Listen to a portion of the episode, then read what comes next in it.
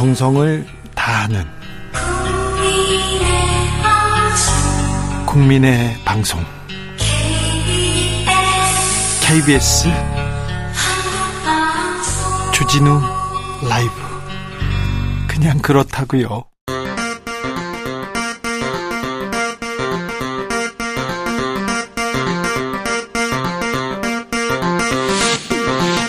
주진우 라이브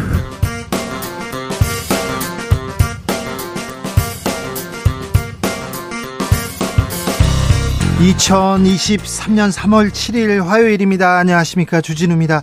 강제징용 해법 발표 이후 파장 커지고 있습니다.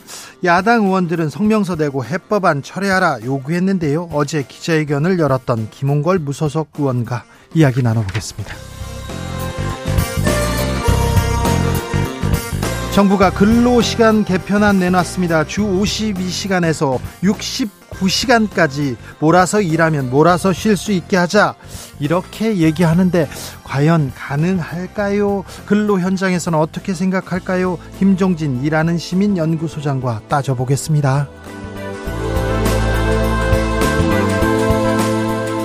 국민의힘 전당대회 하루 남았습니다. 막판까지 흥미진진합니다. 안철수 황교안 후보가 긴급 회동을 갖고 김기현 후보 즉각 사퇴하라 이렇게 발표했습니다. 내일 전당대회 판세 어떻게 될지 먼저 전망해 봅니다. 나비처럼 날아 벌처럼 쏜다. 여기는 추진우 라이브입니다.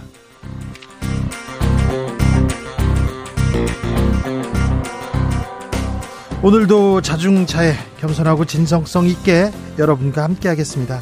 지칠고 힘들 때 작은 말 한마디, 말 한마디 위로가 큰 힘을 그 주곤 합니다. 아, 어디에서 이렇게 위로받으셨어요? 물어봤더니요. 지하철 그 기관사들이 건네는 안내 방송에서 이 그 아주 따뜻한 말 한마디로 위로받았어요. 어, 칭찬 민원 1등을 차지했다고 합니다. 경제도 어렵고요. 정치 보면 화나고요. 뉴스마다 맥이 빠져요. 이렇게 얘기하는데 그래도 어, 따뜻한 말 한마디 건네면서 위로와 힘을 얻길 바라겠습니다. 그러면 여러분께서는 오늘 음, 만나는 분들에게 어떤 말 하겠습니까? 어떤 위로의 말 건네 고 싶은가요? 문자로 알려주십시오. 샵 9730 짧은 문자 50원 긴 문자는 100원이고요. 콩으로 보내시면 무료입니다. 그럼 주진우 라이브 시작하겠습니다.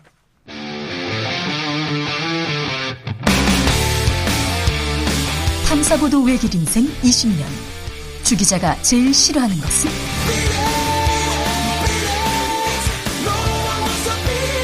이 세상에서 비리와 부리가 사라지는 그날까지 오늘도 흔들림 없이 주진우 라이브와 함께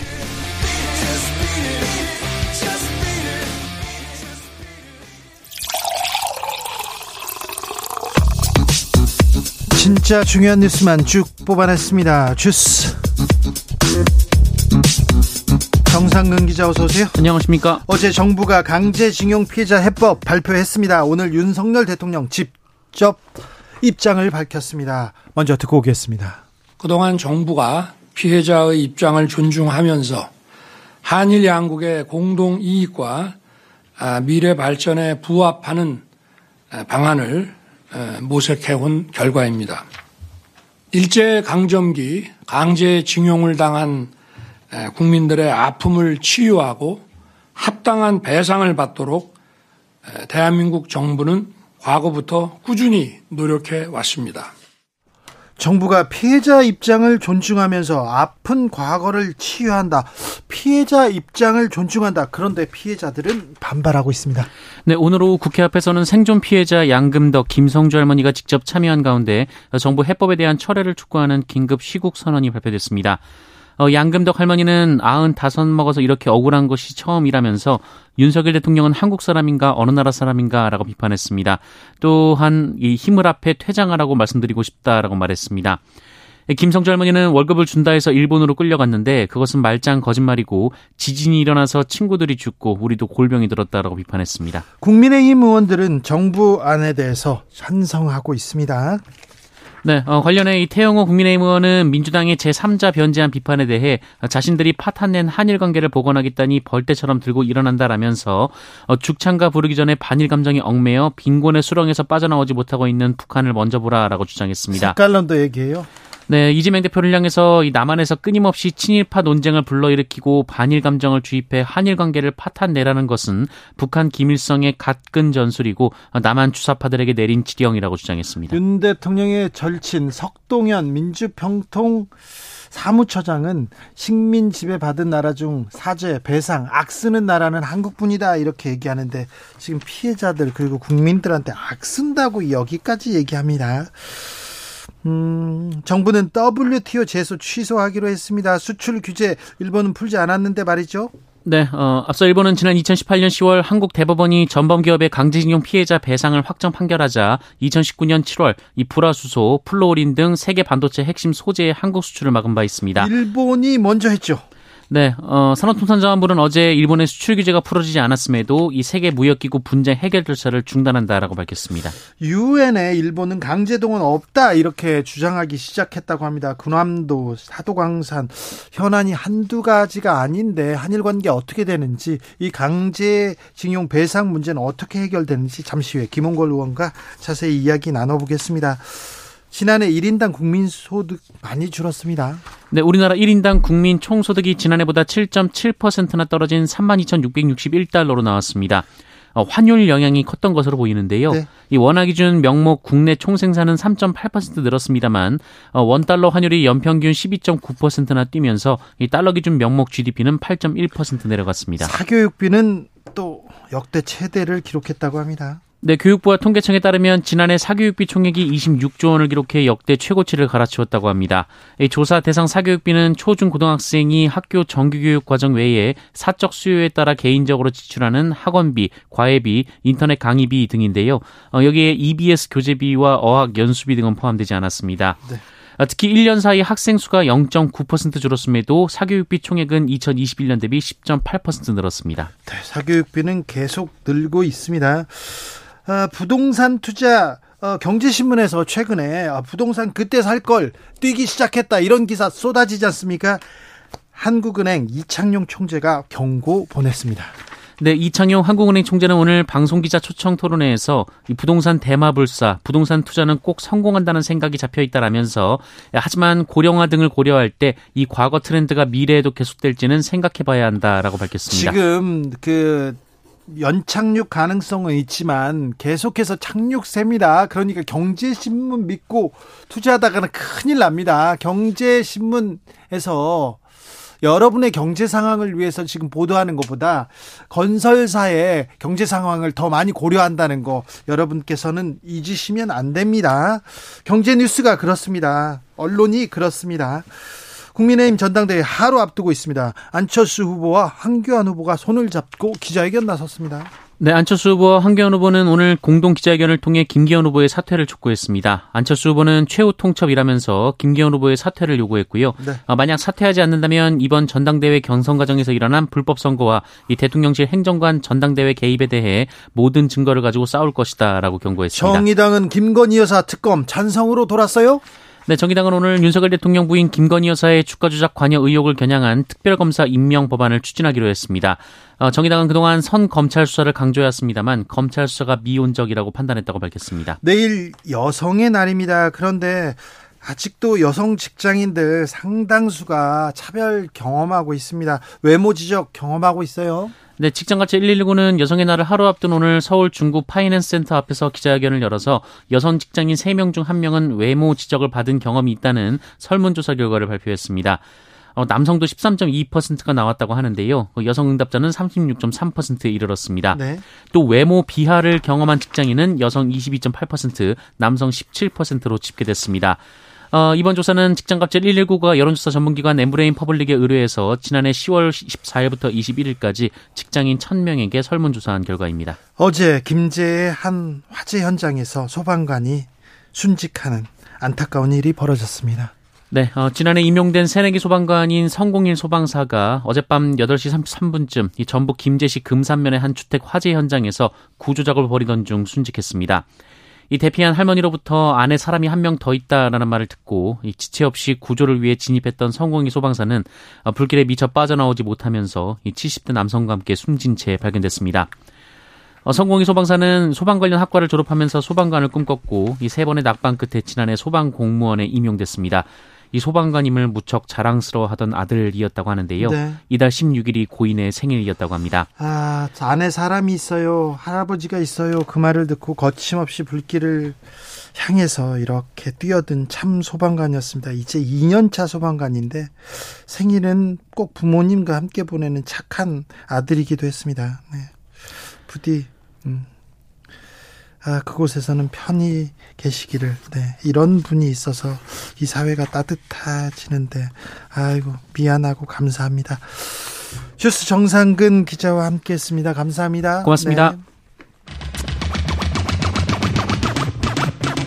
주진우 라이브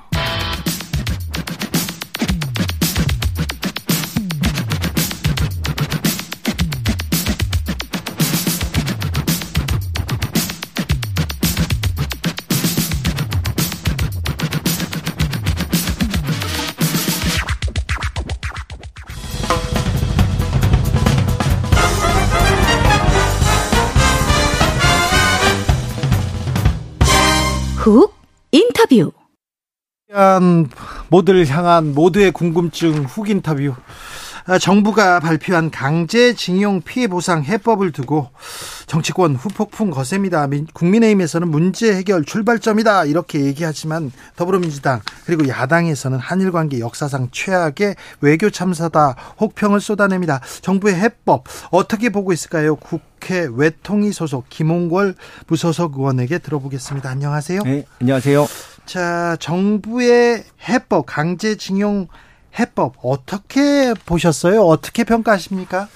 어, 해법이 아니고요. 네. 문제를 더 복잡하게 만들었고 해결이 되려면 시간이 한참 더 걸리겠다. 더 복잡해진다고요? 그러니까 법적으로만 따져도 네. 다른 거 다 제쳐놓고 법적으로만 따져도 네. 지금 피해자들이 원치 않는다는데 네. 상당수의 피해자들이 반대하는데 억지로 그 대위 변제할 방법이 없지 않습니까? 네.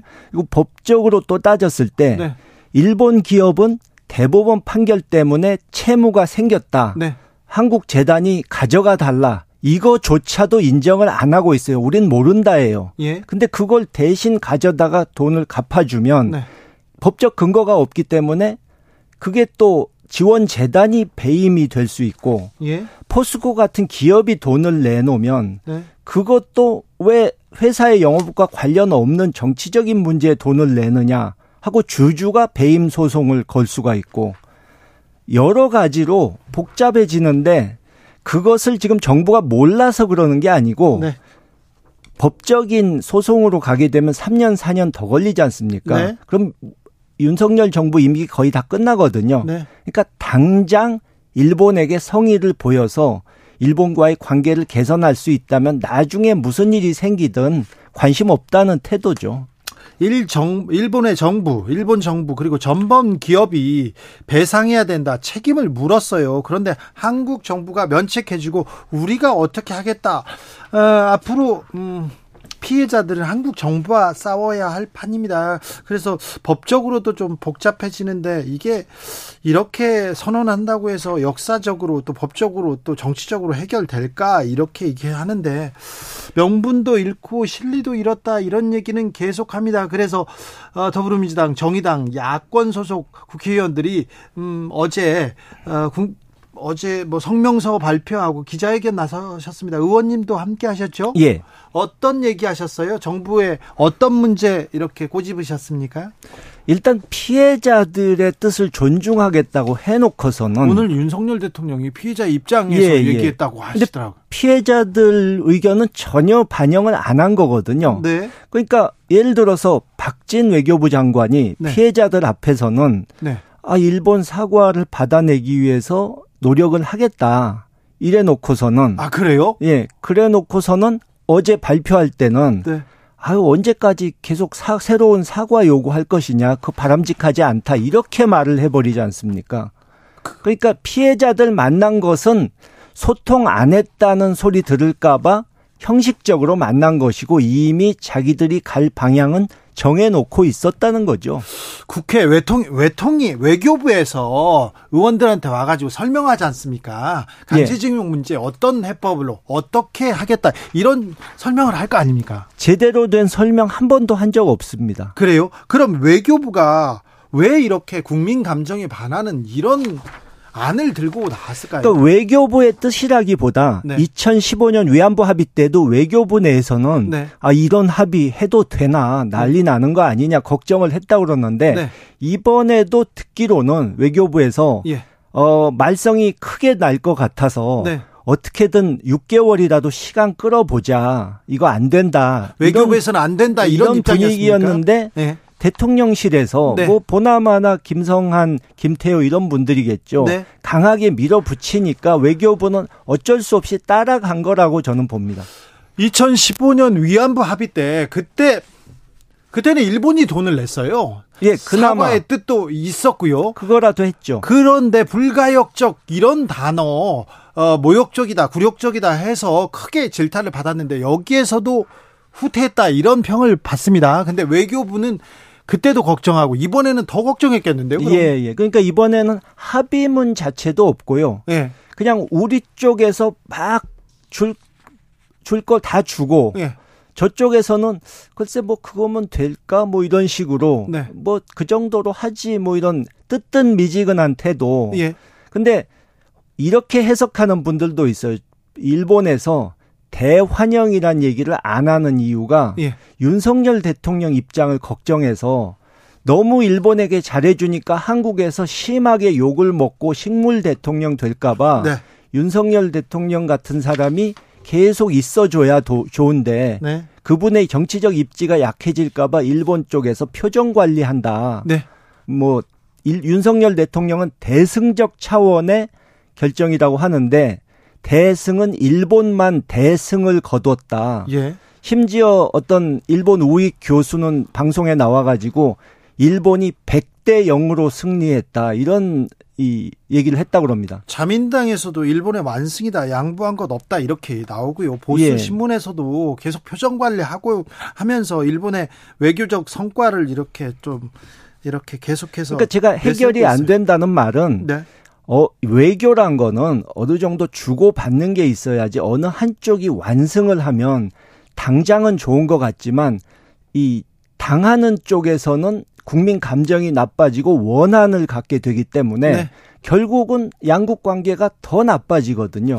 아, 그런데 외교부에서도 걱정하는데 대통령실에서 막 밀어붙였습니까? 그러니까 그 전에도 말씀드렸지만 윤석열 대통령이 나중에 이 탈나는 것을 걱정을 하는 분이 아니기 때문에 뭐 그냥 밀어붙이기 식으로 결정을 한 것 같습니다. 2071님께서 아마추어들이 나라를 망치고 있어요. 이런 의견도 주셨습니다. 그런데 언제까지 과거에 어, 매달려 있을 거냐. 대승적 결단을 통해서 문제 해결의 출발점을 이렇게 만들었다. 국민의힘에서는 얘기합니다. 근데 박진 장관 얘기만 들어봐도 네. 뭐 물컵에 물이 반밖에 안 찼다 그러지만 네, 자기네는 반이라도 찬 게 어디냐. 나머지를 일본이 채울 것이다 하는데 앞으로 일본이 채울까요? 그 사람들이 이미 받을 거 다 받았는데 노력할 이유가 있을까요? 그러니까 한마디로 물컵에 반이 찬 건 좋은데 예. 그 물을 우리만 채웠지 일본은 한 방울도 안 보탰다는 데 문제가 있는 거죠. 그렇죠. 우리가 채웠죠, 지금.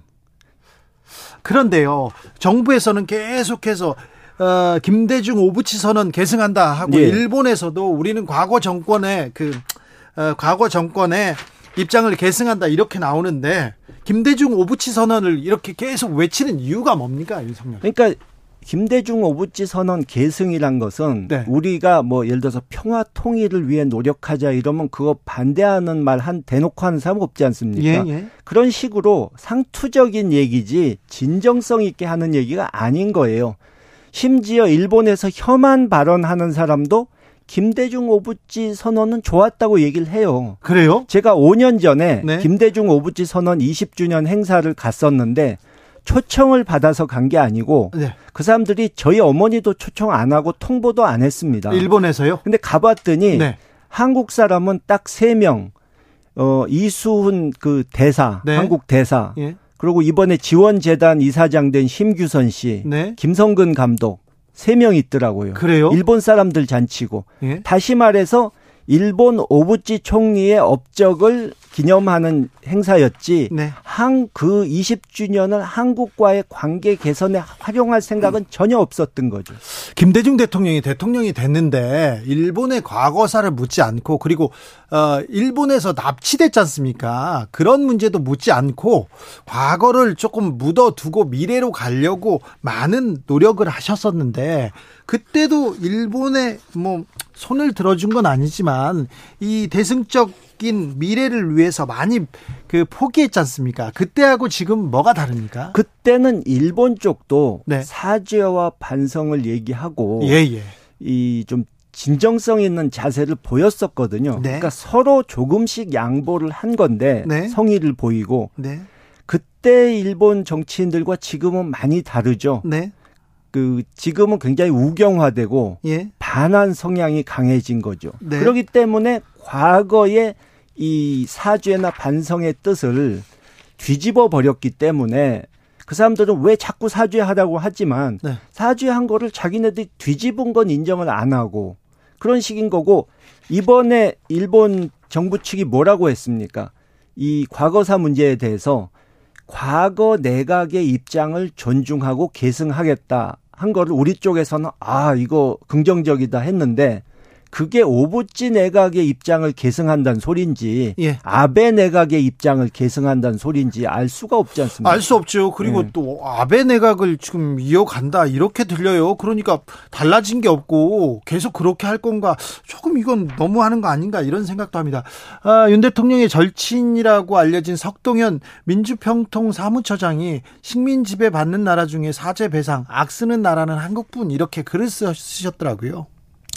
그것이 이제 그, 그 대통령에게 조언을 하는 분들이 이 뭐 김태효 차장도 그렇고 네. 평소부터 그렇게 친일 성향을 보였던 예. 이상하게 우리나라는 우익이 민족주의가 아니고 사대주의, 네. 친일 이런 쪽으로 기운 분들이 많거든요. 예. 그러니까 그런 분들한테 대통령이 뭔가 세뇌를 받은 것이 아닌가.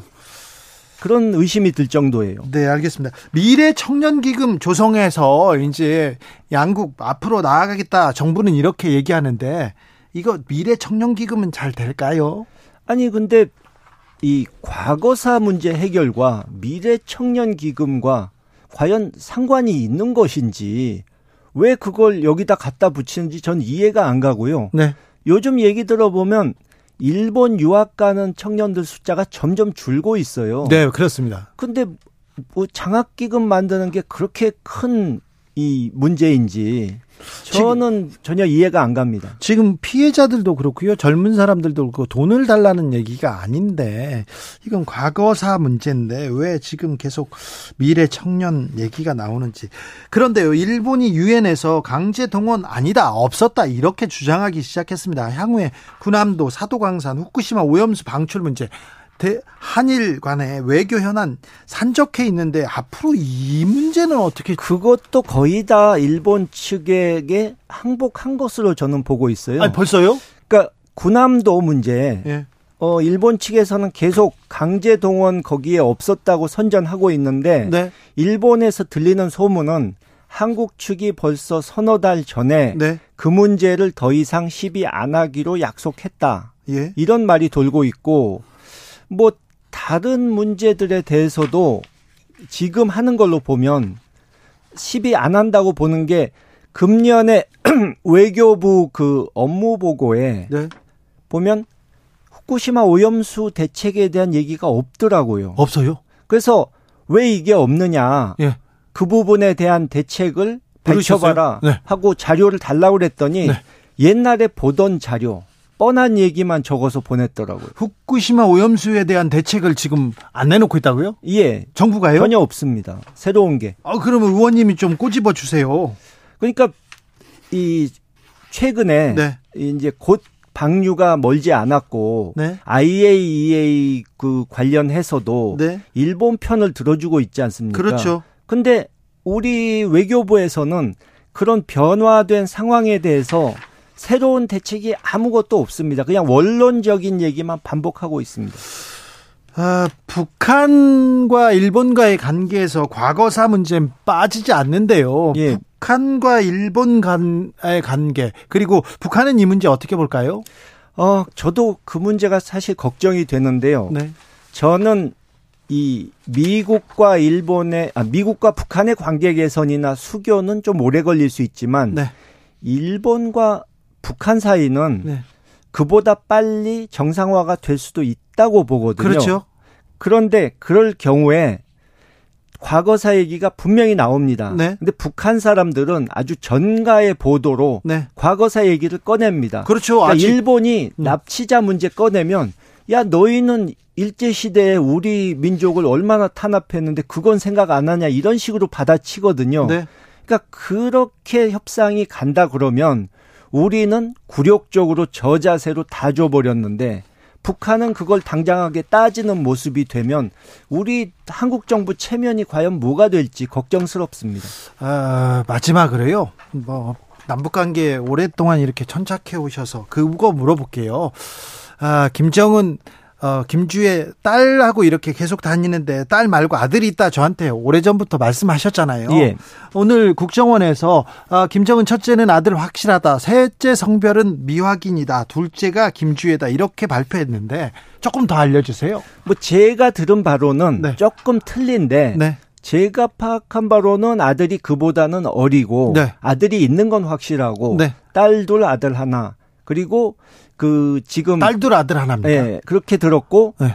지금 데려온 딸은 네. 그 김정은 총비서가 예. 딸을 이뻐해서 그런 거지. 네. 북한 사회에서 나이 어린 딸이 후계자 지명이란 건 말이 안 된다. 예. 이런 예. 반응이 나오더라고요. 딸 둘 아들 하나 이렇게 그렇게 박... 들었습니다. 네. 예. 아, 알겠어요. 네. 네. 아들이 있다는 얘기를 저한테 아주 오래 전부터 하셔가지고요. 제가 물어봤습니다. 아, 김홍걸 무소속 의원과 말씀 나눴습니다. 감사합니다. 예, 감사합니다. 교통정보센터 다녀오겠습니다. 김한나 씨.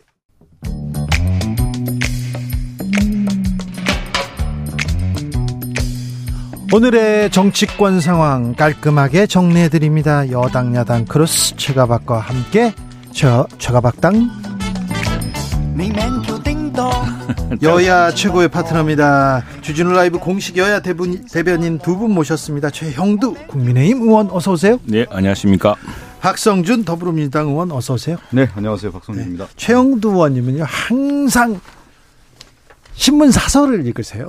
그죠? 아, 제가 음. 전에 미국서 사실 덕판하고 공부를 할때 아, 보니까 미국 통입니다.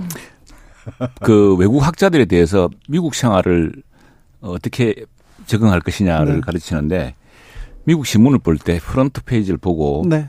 op-ed를 보라 그래요. opinion과 네. editorial. 네. 그렇게 세상을 알 수 있다고. 근데 실제로 그런 것 같아요. 뉴스 하나하나는 너무 세상을 따라가기 바쁘고 네.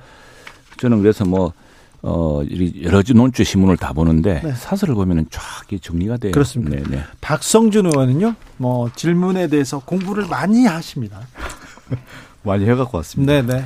말을 잘하는 게 아니라 공부를 열심히 하시죠. 박 의원님 너무 그 이론을 많이 들이대가고 내가 동네 사실 무식한 사람이 됐어요. 아유 무슨 사설보다는 좀 칼럼을 많이 보는 편이거든요. 네, 네. 칼럼을 쭉 봐서 네. 전체적인 흐름을 좀 읽는 이론 좀 이야기. 다른 의원들도 이렇게 좀 공부를 했으면 좋겠어요. 아, 좀 공부를 하고 얘기를 했으면 좋겠습니다. 정부의 일제 강제징용 배상 해법을 듣고 논란은 커집니다. 최영도 의원님. 네.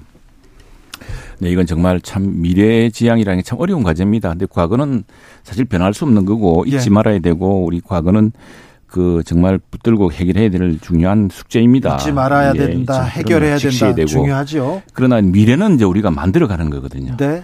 과거에 우리가 과거에 붙들려서 미래로 가지 못할 것이냐 말 것이냐 참 어려운 선택입니다만 다만 이제 이 점을 하나 이야기하고 싶습니다. 지금 우리 정부가 이 정부가 그 한일 관계를 풀 때 하나의 모델로 이야기하고 있는 것이 김대중 어부지 선언입니다. 네. 네. 그리고 또 노무현 대통령 때 비슷한 문제가 또 있었습니다. 네. 또 그럴 시기에 이제 또 문희상 국회의장이 네. 사실 비슷한 방안을 제시해. 왜냐하면 일본이 꼼짝을 안 하니까 한국과 일본의 기업들이 그렇죠. 돈을 출연해서 네. 그 기금을 가지고 지원하는 건 어떠냐 이렇게 얘기했죠 그렇죠. 문희상 의장은. 네, 그때 했고 그 과정에서 또 하나 이제 중요한 문제는 당장 수많은 우리 그 피해자, 역사의 피해자, 예. 이 징용해서 그 보상을 못 받으신 분들한테 빨리 보상해 줘야 된다는 것도 또 중요한 숙제거든요. 그래서 그런 것들을 해결하기 위한 건데 이건 정말 어, 어느 한쪽이 뭐, 난 저는 이런 생각이 들어요. 뭐또 하면 토착 외구에 또 뭘 하는데 사실 따지고 보면 뭐 이완용 자손이 될지도 모를 사람이 윤봉길 후손한테 뭐 토착 외구 그렇게 하면 되겠습니까? 그런 그 그렇게 자꾸 그 이분법적으로 따질 게 아니라 정말 이성적으로 한번 따져봐야 된다 생각을 합니다. 이완용 후손이 윤봉길 후손한테 손가락질을 하고 있습니까 지금? 그런 없으라는 법이 있습니까? 박성준 의원님 이번에 이제 이 일본 강제징용 배상 해법을 놓고 윤석열 정부가 98년도에 아, 김대중 오부치 공동선언을 인용을 하더군요. 김대중 대통령과 윤석열 대통령이 다르죠. 김대중 대통령은 통치 리더십을 볼 때 97년 IMF 위기 속에서 대통령이 된 이후에 정치 보복을 하지 않았어요. 대내 통합을 했단 말이에요. 그러면서 가장 국내 정치에 있었었던 지역주의를 극복하기 위해서 인사 문제도 아주 통합적으로 했단 말이죠. 그러면서 어떻게 했냐면 대외적으로 대내 통합을 이룬 가운데 대외적으로는 남북 관계의 개선을 얘기를 했고 또 일본과의 미래지향적 관계를 통해서 얘기를 했단 말이에요. 근데 윤석열 대통령의 지금 통치 리더십은 어떤 거냐면 대내 정치에서 국내 정치를 갈라치기 하고 있단 말이에요. 통합이 이루어지고 있지 않단 말이에요. 그러면서 국내 정치에서는 뭐냐면 과거 수사로 가고 있단 말이에요. 과거에 잘못된 점들은 하나하나 해서 이 잡듯이 좀 잡고 있는 가운데서 대단히 통합이 되지 않는 상태에서 어떻게 미래지향적으로 갈 수 있냐. 대외 관계도 마찬가지예요. 남북 관계가 이렇게 경색 관계에 있고 대외적으로 일본만이 미래가 있는 겁니까?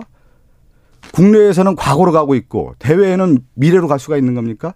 국내 정치도 미래로 가고 대외 정치도 미래로 가야 되는 건데 지금 이게 역, 역 순환이 되고 있다라는 거예요. 김대중 대통령 그렇지 않았다는 거예요. 국내 정치도 미래로 가고 대외 정치도 미래로 가고 있다는 그 부분을 좀 얘기를 드리고 싶고. 김대중 대통령이 한일 관계, 미래, 그리고 그렇죠. 동반자 이 얘기를 가장 많이 하신 분이에요. 그것은 뭐냐면 국내 정치의 탄탄한 기반 속에서 간 거예요. 대내적인 통합을 이뤘기 때문에 그것이 갈 수 있었고 20세기의 과거 청산에 대한 그 그림을 김대중 대통령 자체가 역사 인식을 통해서 국민을 설득할 수 있었기 때문에 갈 수가 있었는데 저는 윤석열 정부가 그렇지 못하 다는 거예요.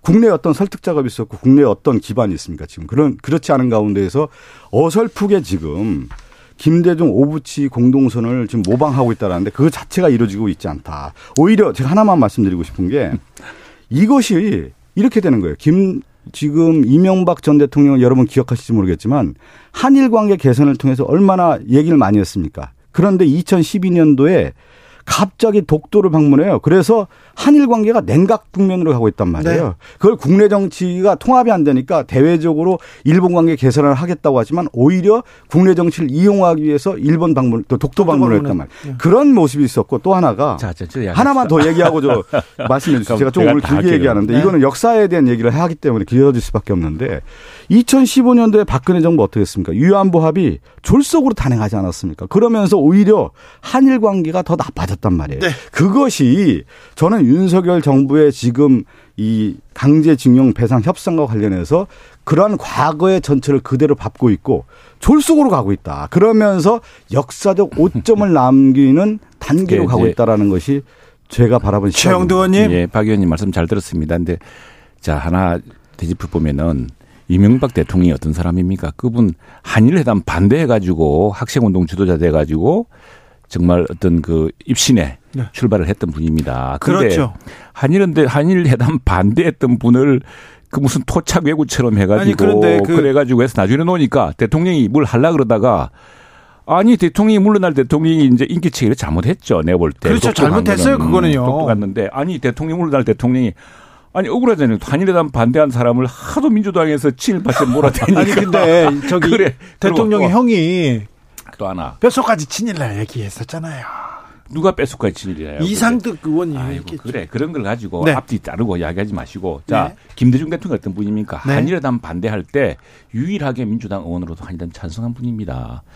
그런 정치적 지도자가 있었기 때문에 저는 안타까운 점이 사실 한일 관계 이거는 진보 정부 때 진일보 시켜야 됩니다.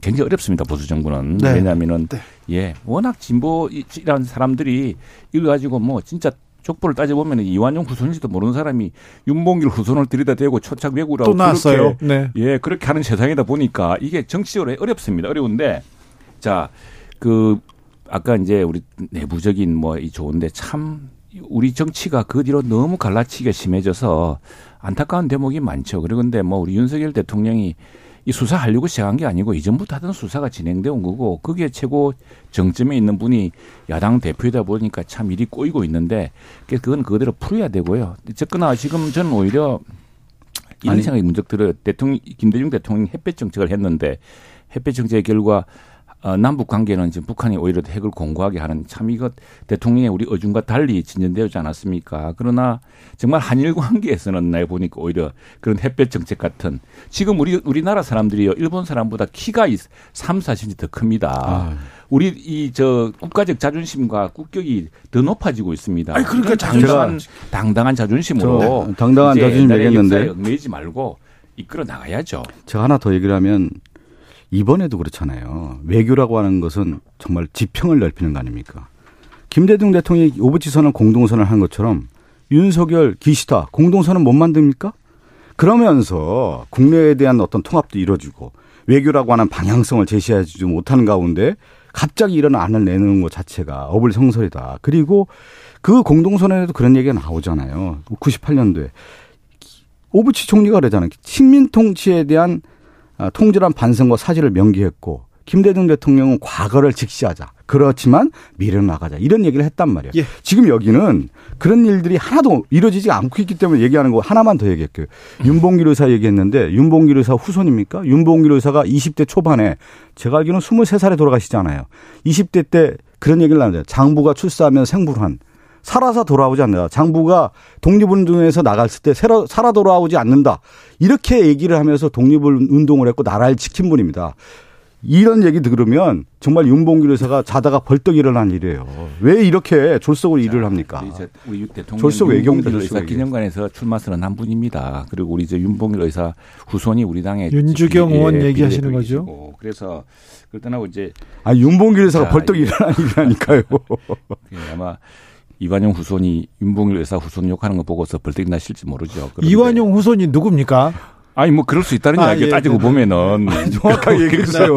네. 자, 정확하게 얘기해 주세요. 자, 그런데 자, 이게 아까 우리 박근혜 대통령 이야기 하셨는데 박근혜 대통령이 이 한일 관계 자존심을 엄청 세웠어요. 그래서 아베가 박근혜 대통령 만나려고 정말 온갖 노력을 다했습니다. 네, 안 만나줬죠. 안 만나줬어요. 네. 안 만나주고 중국 가서 중국 가서 이제 천안문에 올라서 가지고 우리 참 중국과 잘 풀어 노력을 했는데 그런 외교적 외교적인 노력에 대한 한번 반성과 되돌이가 저 복귀가 필요한데 그 한일 관계를 박근혜 대통령이 완전히 완전히 굉장히 원칙적으로 나갔습니다. 그 덕분에 마지막에 일본 사람들이 그 이 일본 정부 자금이 들어온 그걸 해주겠다는 게 한일 위안부, 위안부 결의 2015년 예. 그렇죠. 그 그게 사실 진일보한 것이었어요. 그때 일본의 돈으로 네. 일본 네. 기업과 일본 정부의 돈 그리고 사과도 있었고요. 그렇죠. 그랬었죠 네, 네 그렇습니다. 그런데 이제 그게 문재인 정부 들어서면서 이제 또 갑자기 또 확 또 바뀌고 해서 한일 관계가 이제 좀 어려워졌는데 이건 뭐 누구 탓을 할 것도 없고 이거는 뭐냐면은 우리끼리 너무 국내 정치로 이런 문제를 이용해서는 안 된다는 이야기입니다. 그리고 무엇보다도 우리 한일 관계 같은 경우 지금 한일 간의 지금 무역도 그렇고 우리 특히 남부 지방 같은 경우는 우리 굉장히 수출 부분도 많고 아니, 그렇습니다. 제가 주영재님 그 얘기를 드렸잖아요. 김대중 대통령이 어떻게 했냐. 선 대내 통합을 했단 말이에요. 그렇기 때문에 외교의 그 힘을 받은 거고 하나 더 얘기를 할게요. 통합 나갈 거야. 저는 깜짝 놀란 게 저는 저도 지금 50대 중반인데 지금까지 국가 대 국가의 관계에 있어서 외교 관계에서 제3자 변제란 말을 처음 들어봐요. 이런 일이 있었나요? 자. 아니, 잠깐만. 이 얘기는 중요한 얘기입니다. 왜 그러냐면 이 용어 자체가 저는 너무 낯설어요. 아니, 일본의 가해자의 잘못된 부분을 한국 기업이 그러면 제3자로 변질을 해준다라는 건데 이게 법치를 주장하고 공정과 상식을 얘기하는 이 정부의 태도가 맞나요? 그게 왜 저, 아니 게. 그러니까 이것은 변칙으로 가고 있다는 거예요. 아니 정당 정정당당하게 못 가고 있어요. 물었으면 예, 답을 하고요. 할게요. 예. 그 문재인 대통령 때 이제 이 문제가 한일 관계에서 큰 왜냐하면 뜻밖의 대부분 판결이 나와버렸습니다. 그 대부분 판결은 한일 그 협약에서 한일 협정에 2010 8년 그렇죠. 대법원 전원 합의체 판결이 있었어요. 그렇죠. 그렇게 하면서 이제 사실 문재인 대통령 정부도 한일 관계를 참 풀기 어려워진 대부분의 판결이 새로 나오면서 식민지배 불법성과 그렇죠. 가해기업 배상 문제를 그때 판결했습니다. 이제 문희상 국회의장하고 당시에 강창 강 강창일이죠. 네. 강창일 네. 주일, 주일 대사. 하고 단일 의원연맹에서 이제 이 문제를 풀어보려 노력을 많이 했어요. 그건 알고 있, 저, 저 알려진 대목인데 당시에 문희상 국회의장이 이제 지금 우리 박 의원이 물었던 그 대목에 대한 이런 이야기를 했습니다. 한국 일본 기업과 국민의 성금을 모아 대위 변제하자. 이게 왜 그러냐니까 한 일본 측 주장은 한일 교섭 때 이미 식민 지배에 대한 보상을 다 했지 않았느냐. 그래서 그 뒤로 따로 묻지 않기로 했는데 매번 재판 때마다 이런 판결이 나온다면은 이 끝이 없지 않느냐. 최영도 의원님 예. 여기서 잠깐요. 그러면 물컵의 절반 이상은 한국이 채웠잖아요. 예, 예. 일본은 지금 뭐 관망하고 있고 사과 반성도 없었고 돈을 내지도 않았고. 음. 근데 절반을 이미 한국이 채웠는데 나머지 절반은 일본이 채워야 이게 미래지향적이고 이게 어, 미래를 외칠 만한.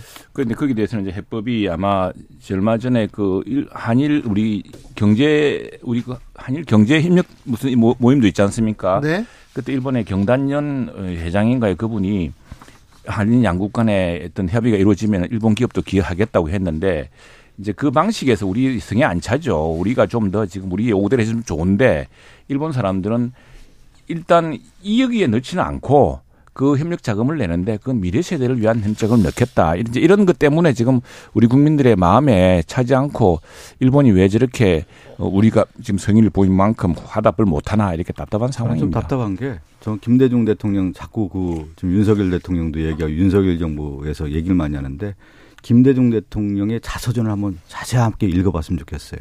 왜 한일 관계에 공동 파트너십이 나왔고 그걸 어떻게 만들어냈고 대내 정치는 어떻게 하고 대외 관계를 어떻게 했는지 아까 우리 주진 앵커 얘기했는데 공부를 안 하는 것 같아요. 지금 이 정부는.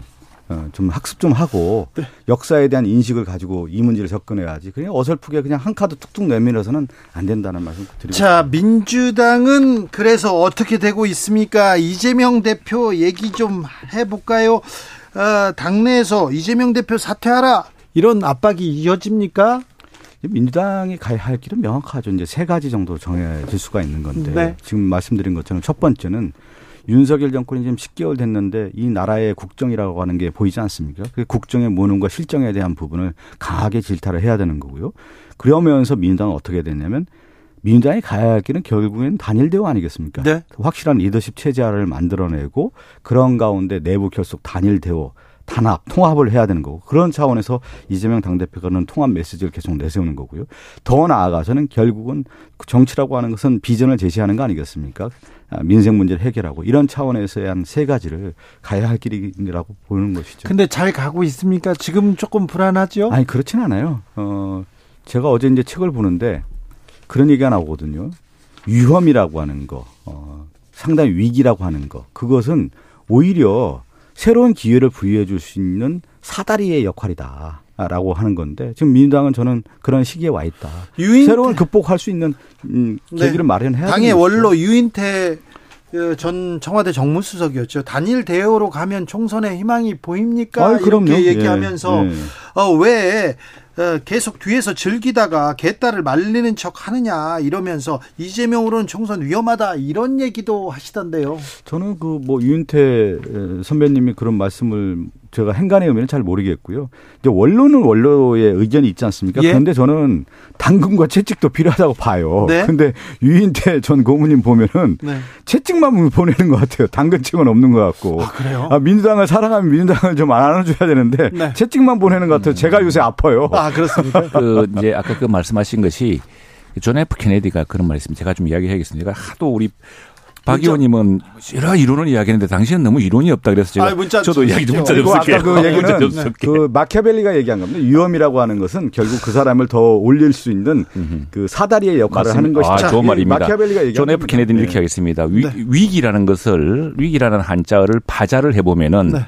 위기라는 것은 crisis와 함께 opportunity가 있는 것이다. 네. 예. 그래서 이제 위는 위험할 위자고 네. 기는 네. 기회이거든요. 기회죠. 그래서 네. 위기라는 것은 한편에서는 큰, 큰 리스크지만 한편에서는 큰 기회다라는 것인데 지금 이제 저 우리 박지원 전 비대위원장이 비상대책위원장이 네. 이야기했습니다. 그런 말처럼 이제 이재명 대표가 좀 사적생의 각오로 사법 문제는 딱 해결해 주면 좋은데 민주당 전체를 볼모로 잡고 있으니 오죽하면 유인태 사무총장이 그런 말씀 하셨겠습니까? 아니 오죽하면 저 국민의힘은 이재명 대표가 얼마나 두려우면 맨날 이재명 대표 뭐 사필 뭐 규명 아닙니까? 지금 뭐 모든 일을 이재명 대표로 그냥 몰아가고 있는데 아니 두려워 그, 두려워요 그렇게요? 뭐가 이렇게 두려워요? 아니 그, 김대중 대통령 뭐, 앞서 얘기했잖아. 김대중 음. 대통령이 그 통치 리더십은 다 안고 가지 않습니까? 그러면서 대한민국을 업그레이드 하지 않습니까? 하나도 안 두렵습니다. 뭐 네. 알아서 하세요.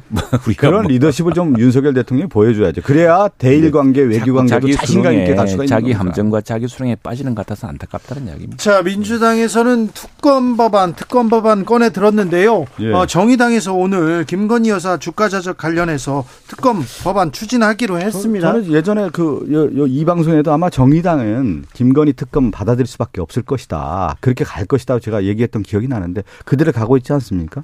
아니 일반적인 상식을 갖고 있는 분이라고 하면은 김건희 여사의 주가 조작, 도이치모터 주가 조작과 관련된 혐의점들이 계속 드러나고 있고 검찰 수사 관계에서도 드러나고 있는데 결국은 검찰 수사가 뭉갰다라고 하는 부분에 대해서 정의당도 같이 생각을 하고 있는 거고 우리나라에 있어서 제도적인 틀 안에서 무엇을 해결할 수밖에 없는 거야. 지금 안에서. 네. 그럼 특검밖에 없는 거 아니겠습니까? 그러니까 정의당은 당연히 특검을 할 수밖에 없다. 그것이 공정을 살리는 길이다. 이렇게 보는 것이죠.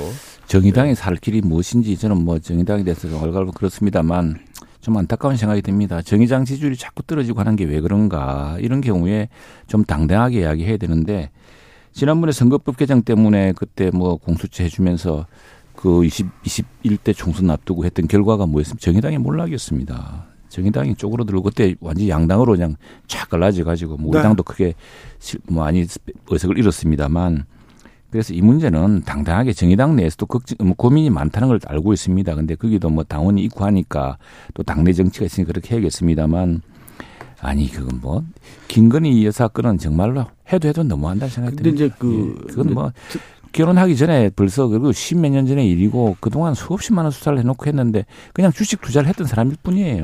정치 이슈도 살아 숨쉬지 않습니까? 네. 어느 순간에 이 이슈가 죽었다가도 다시 또 재생하기도 하고 또 탄력을 받다가도 오 잘 되다가도 또 안 되는 경우도 있는데 어, 50억 클럽에 대한 부분, 대장동 관련 특검이죠. 그리고 김건희 여사의 이 주가 조작 특검과 관련된 부분이 상당히 암울했어요. 네. 상당히 어렵다고 생각을 많이 했는데 다시 지금 이제 탄력을 받지 않습니까? 아, 이번에 하기는 합니까? 이렇게 되면 이제 가게 되는 것이죠. 가게 됩니까? 가게 되는 것이죠. 그렇게 해서 국회에서 180석 해서 패스트트랙으로 해서 특검 추진해야 되지 않겠습니까? 그리고 이제 이것이 이제 물꼬를 텄다고 볼 수가 있겠고 가장 중요한 국회에서의 정의당 여섯 석이 그만큼 위력을 발휘하는 것이죠. 정의당이 그만큼 김건희 특검에 대한 것을 어, 동의해주고 한다고 하면 상당히 탄력을 받을 수 그래도 뭐 것이죠. 법사위 넘어갈까요? 대통령 거부권 넘어갈 수 있을까요? 아니 그 패스트 트랙으로 해서 특검 추진하면 되는 것이죠. 예. 네. 저 국민의힘 전당대회는 역대 최고치 투표율을 네, 그렇습니다. 경신하고 있어요. 흥행이라고 네. 볼 수도 있습니다. 그렇습니다. 이 사상 최대 우리 당으로서 사상 최대의 전당대 왜 최대냐면 사상 최고이기도 하고 투표율도 최고 높았죠. 가장 많은 사람이 투표 그렇죠. 참여합니다. 예, 지금 투표 참여자가 지금 83만 중에서 어, 지금 55몇 프로를 돌파했기 때문에 예. 그리 되면 한 50만 이상 투표하는 굉장히 기록적인 투표가 될 것 같습니다. 그러게요. 누, 누구한테 유리합니까? 이 선관위원회에서 말하셨잖아요. 투표 다 했잖아요. 6시에 마감입니다. 마감. 아, 그래서 굉장히 그 우리 당심이 굉장히 그 폭발적이구나 느끼고 있습니다. 그렇게 한번 이야기하겠습니다. 아니, 이, 이제 이번에 그 전당대 국민의힘 전당대는 결국 이제 지명대회이지 않았습니까? 그 지명대회 지명대회입니까? 지명대회죠. 김기현 후보를 지명한 대회였는데 네. 그 지명대회가 잘못됐다라고 한 반작용이 큰 전당대회였죠. 그래서 황교안, 천하람, 안철수 이 후보들이 연합 전선을 펴서 김기현 후보에 대항했는데 뭐가 됐습니까? 이 국민의힘 전당대회가 결국은 긍정적인 것보다는 부정적인 이미지가 더 강했고 진흙탕 싸움이 더 치열하다 보니까 네가티브성이 강하니까 오히려 시장에서 오히려 형성이 많이 된 거죠. 오, 원래 전당대회라고 하는 것이 축제회장만 되면은 시장이 형성이 안 돼요. 많은 사람들이 관심이 없는데 이 진흙탕 싸움이 워낙 치열하게 전개되다 보니까 어떻게 보면 그래서 내일 내일 내일 아마 발, 네. 발표될 이제 그 전당대 투표 결과가 굉장히 굉장히 저는 저도 궁금하고 국민들이 다 궁금해하고 있습니다. 그러나 우리 50만 넘게 참관 이 우리 당원들이 나라 걱정이 참 유달리 많은 이 당원들이 어떤 판단을 내리느냐 그것이 지난 전당대회 모든 과정에 대한 하나의 심판이 될, 거라 봅니다. 역대 집권당 특히 집권한 정당의 전당대회는 미래 비전, 국정 비전, 국정 아잔다를 제시하면서 후보들끼리 경쟁을 했거든요. 근데 지금 국민의힘이 전당대회가 참 안 좋다라는 게 좋지 않은 시그널을 보여주는 게 국정 비전, 국정 아젠다가 하나도 없어요. 그건 무엇을 할 것인가에 대한 미래 비전이 하나도 없고 있었는데 이제 별로 네. 보도가 안 됐고 아니, 두 번, 두 번, 두 왜냐면 원래 원래 네. 이렇게 네가티브가 이 언론을 많이 타고 두 번째는 우리 앞서 있었던 민주당에서 별로 배운 게 없어가지고 서로 점점 민주당 탓이죠. 왜 민주당 잘못했어요? 국민의힘 전당대회도 민주당 탓입니까? 국회에서 앞서게 기술이 하는 거 아닙니까? 네. 아이고 미안합니다. 네. 최영두, 박성준, 박성준, 최영두 두 분 감사합 니다. 감사합니다. 다른 의원들도 의원님들처럼 공부 좀 해야 될 텐데 걱정입니다.